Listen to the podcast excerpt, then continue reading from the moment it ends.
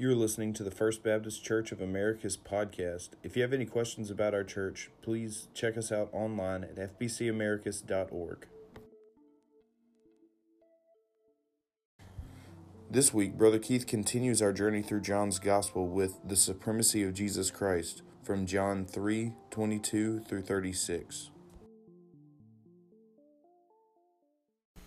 If you were here last week, uh, we looked at Nicodemus' is meeting with Jesus.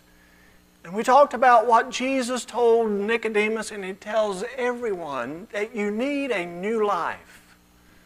And this new life comes by faith in Jesus. And with that new life, we have new purpose, new meaning, new goals, new motives, and everything changes because of the new life that Jesus gives us. And not only life here, but eternal life. And we'll talk about that a little bit later. John's gospel, as we're going through it, this is the last uh, mention of John the Baptist in John's gospel. And he leaves no doubt concerning his view of the supremacy of Jesus Christ. No doubt at all. And in this passage, we'll see three things that Jesus is supreme because of where he came from, because of his divine testimony, and because of his authority and power. Would you pray with me?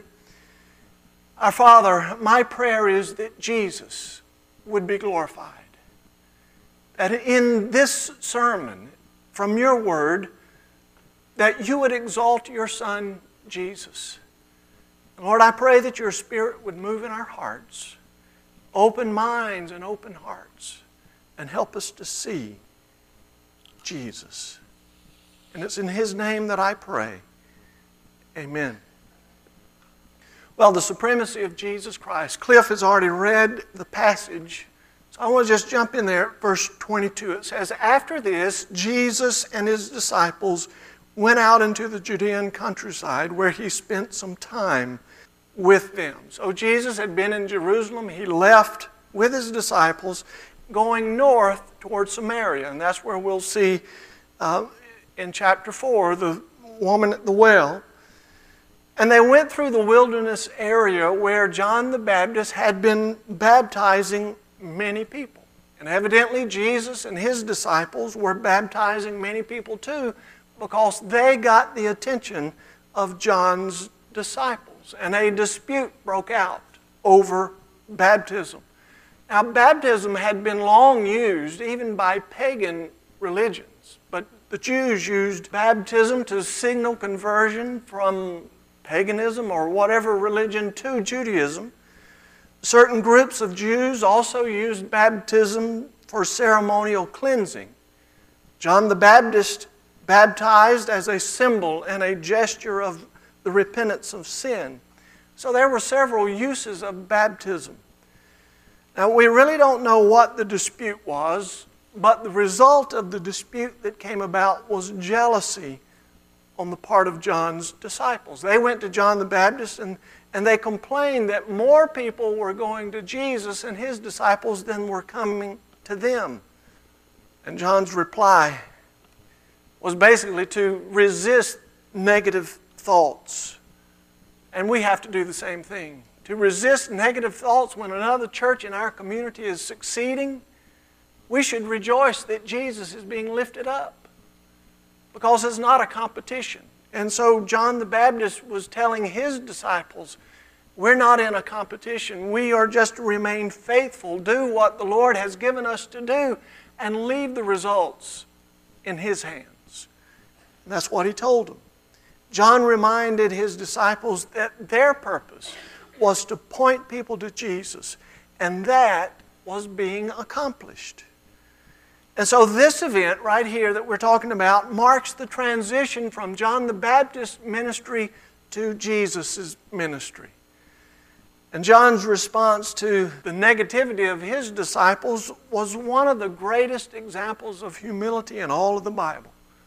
Notice the comparisons that John the Baptist made of himself with Jesus, starting in verse 28. John was the forerunner of the Messiah. Jesus is the Messiah. John was the friend of the bridegroom. Jesus is the bridegroom. John was the lesser. Jesus is the greater. John was from the earth. Jesus is from heaven. John spoke words of the earth. Jesus speaks the words of God. John was human. Jesus is divine. There is no doubt in John the Baptist's mind about his position in relation to Jesus. No doubt. And as a result of that knowledge, he declared, He must become greater, I must become less. He must increase, I must decrease. That's a statement that many people don't make today. They won't make it because they refuse to admit their position in relation to Jesus. See, the truth is, He is Lord, we are not. The world says, No, you're Lord. You're Lord of your own life. You deserve everything that you want. You deserve to have somebody else's wife. You deserve to abuse people around you. You deserve anything you want, but that's not true. We have to resist that temptation to think we're Lord. We're not. Only He is. True followers of Jesus acknowledge that He is Lord of all and that we are subservient to Him. See, the world wants to twist that around that everything is subservient to us. Whatever we want is what we deserve. But followers of Jesus acknowledge that He is Lord and we are subservient to Him. John the Baptist knew that Jesus was supreme over everything. And his purpose in life was to point people to Jesus. That's my purpose too. That's my desire, is to point people to Jesus. I hope that's your desire too. In the way you live, in the words that you use, that you point people beyond yourself to Jesus Christ. Well, why is Jesus supreme?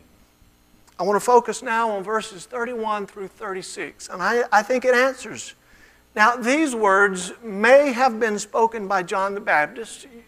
If you have the NIV, it has quotations as if John the Baptist is speaking these words, but it has a note there that this could be John the Apostle, John the author, writing this. But it really doesn't matter because it's the same, no matter who said it. So, why is Jesus supreme? Jesus is supreme, first of all, because of where he came from. Look in verse 31. The one who comes from above is above all. The one who comes from the earth belongs to the earth and speaks as one from the earth. The one who comes from heaven is above all. Now, one of John the Apostle's purposes in writing this gospel is to proclaim that Jesus is God's Son the divinity of Jesus Christ. Jesus is supreme because he came from heaven. No one else can make that claim. No other religious leader this world has ever seen can make that claim that he came from heaven, but Jesus did. We saw in John 1 that everything that had been created was created by Jesus. And so the created cannot be greater than the Creator. And Jesus is the Creator of all, everything.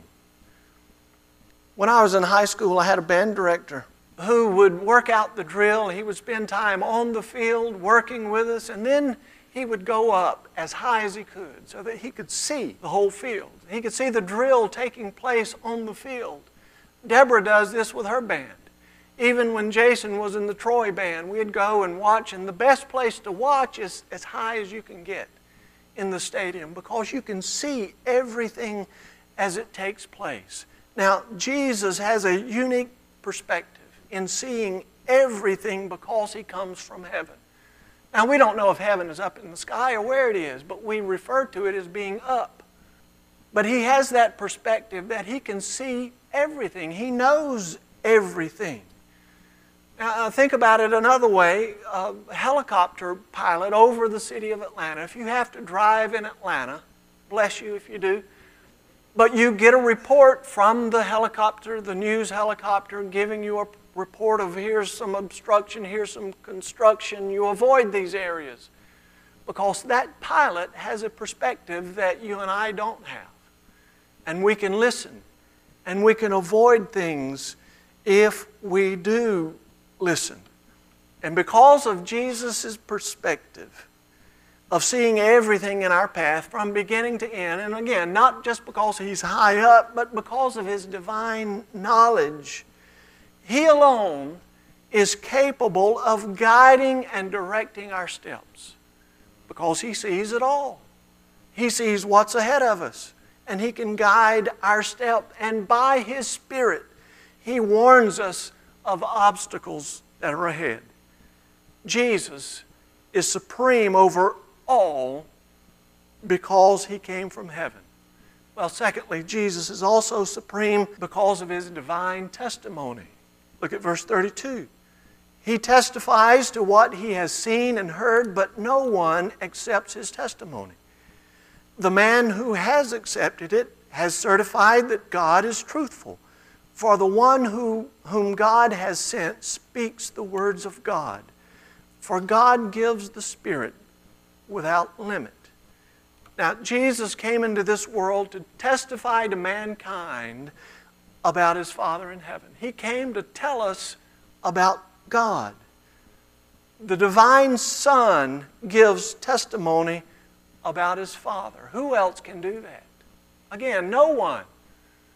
Jesus comes from heaven, he comes from his Father to speak about his Father and to speak of his Father. John says in verse 32 that no one accepts his testimony. And that's just a literary overstatement because verse 33 acknowledges that people do accept it. It's like me standing here in church saying, No one comes to Sunday school and church anymore, when you're obviously sitting here in Sunday school and church. It's an overstatement. And then he says, To those who have accepted Jesus' testimony, they have certified that God is truthful. Those who have listened and accepted Jesus' testimony have certified that God is truthful. This means that when I accept Jesus' testimony about God, it's as if I put my seal on Jesus. I commit myself to Jesus and I certify that decision with belief. It's like my signature. Yes, I believe. And I certify that his testimony is true. All that Jesus says is true and trustworthy because of who he is and because of where he came from. Because, see, if we listen to Jesus, he teaches us all we need to know about God and how to relate to God. He teaches us how to relate to fellow man if we would just listen. If all that you had was Jesus' words, you would know about God and you would know how to relate to your fellow man. But we resist it. We want to do things our own way. You know, we've just celebrated our independence as a nation. We want independence from God. But as I said last week, the greatest thing we could do is to declare our dependence on Him through Jesus. John the Baptist spoke about the words of God. The apostles spoke about the Word of God. All preachers, all teachers preach and teach about the words of God, but only Jesus speaks the words of God. Only Jesus does that. So I'd ask you have you accepted Jesus' testimony? If not, why not? Everything that he says is divine testimony, and you can trust him. Well, Jesus is supreme, not only because of where he came from, not only because of his divine testimony, but also Jesus is supreme because of his authority and power. Look in verse 35. The Father loves the Son and has placed everything in his hands.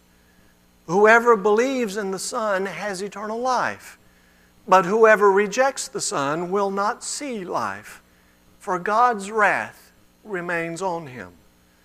See, God has placed everything in the hands of Jesus. How much is everything? It's everything. All that there is, all that we see in this created world, and all that we can't see beyond, everything is in the hands of Jesus Christ, including your life. If everything is in His hands, then your life is in His hands. That means your family is in His hands. That means your job is in His hands. That means your health is in His hands. Your sickness is in His hands. Do you trust Him with your sickness? Everything is in His hands. Your failures are in His hands. Your successes are in His hands. Your past, your present, your future, it's all in the hands of Jesus. Do you trust Him? Do you trust Him enough to yield control of all of that into the hands of Jesus? Jesus has all authority and all power because God has given it to Him. And He's just waiting for you and for me to let that authority and power be used in our life. He's waiting to unleash His authority and His power in our life. So, do you trust Him to be the supreme authority in your life? If you do, you already have eternal life. You have it Notice verse 35. Whoever believes in the Son has eternal life. That's not something in the future, it's yours right now. It's present tense. Whoever believes in his Son has eternal life. And because you have eternal life, you begin to experience the benefits of that right now. And that's where peace comes from. That's where joy comes from. That's where love comes from. That's where hope comes from, and purpose and direction, and on and on. That's where all that comes from. That eternal life that you have inside of you. But there's also a flip side to that. But whoever rejects the Son will not see life, for God's wrath remains on him. Now, not only do those who reject Jesus not have eternal life, but they will never see life. They'll never see full life in this world nor eternal life in the world to come. They'll never see it because God's wrath remains on them. Verse 36 is a restatement of verse 18. If you have that before you, 36 is restating what verse 18 is. Whoever believes in him is not condemned, but whoever does not believe stands condemned already because he has not believed in the name of God's one and only Son. See, the wrath remains, condemnation remains. Have you ever noticed how close in proximity John 3:16 is with John 3:18? Verse 16 speaks of God's love. Verse 18 speaks of God's wrath.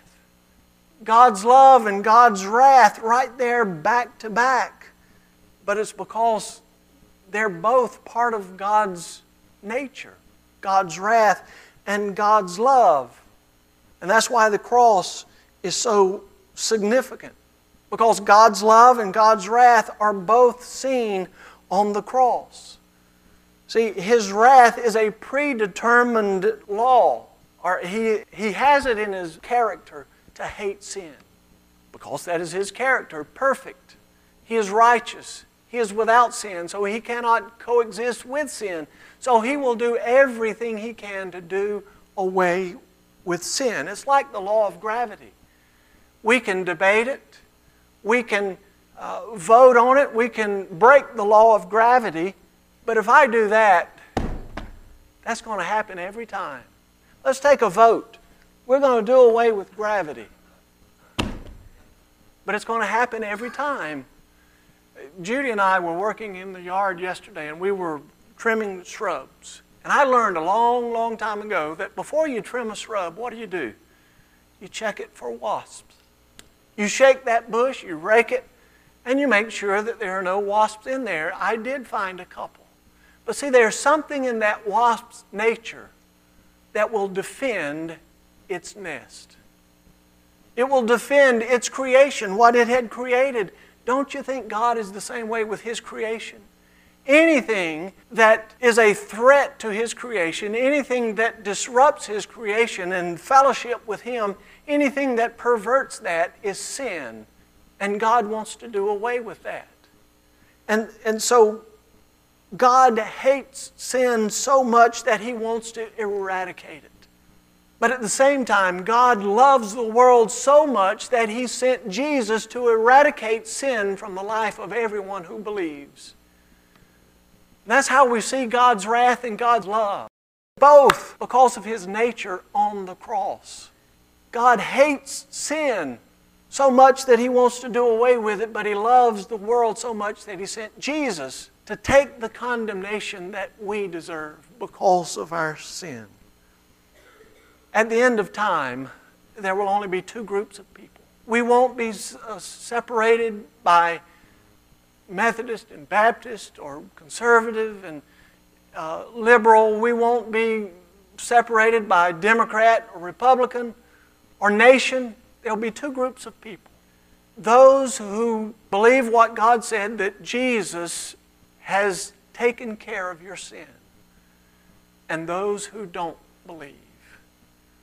Those two groups. And Jesus tells us that in his testimony, his teaching. When the tares grow up with the wheat, he said, Leave it. And then at the end of time, I'll separate. Leave it to me. Our job now is just love all people. He'll take care of the separation. Two groups of people those who believe Jesus and those who don't. Do you stand and live in belief? or do you stand in unbelief? See, Jesus is supreme over all the world. But He's not supreme in your life until you invite Him to be supreme. It's your choice. It's my choice. And we do that by faith, not by understanding, but by faith that Jesus is everything God said He is. Let's pray. Our Father, we thank you for your word. What a blessed word it is. We thank you for the testimony of Jesus. Lord, I thank you for your spirit that helps us to understand and to see, to accept, to move us, to make us what you want us to be. And I pray, Lord, that your spirit would work in every heart here today. And the purpose of that is that Jesus would be glorified in the lives that we live, in front of our families, in front of our co workers, in front of our co students, in front of people that we don't even know. Lord, that Jesus would be glorified in us. And so, Lord, however you are leading individuals, I pray, Lord, that you would uh, lead them to faith, lead us to deeper faith. Help us to take another step. And I ask it in Jesus' name. Amen.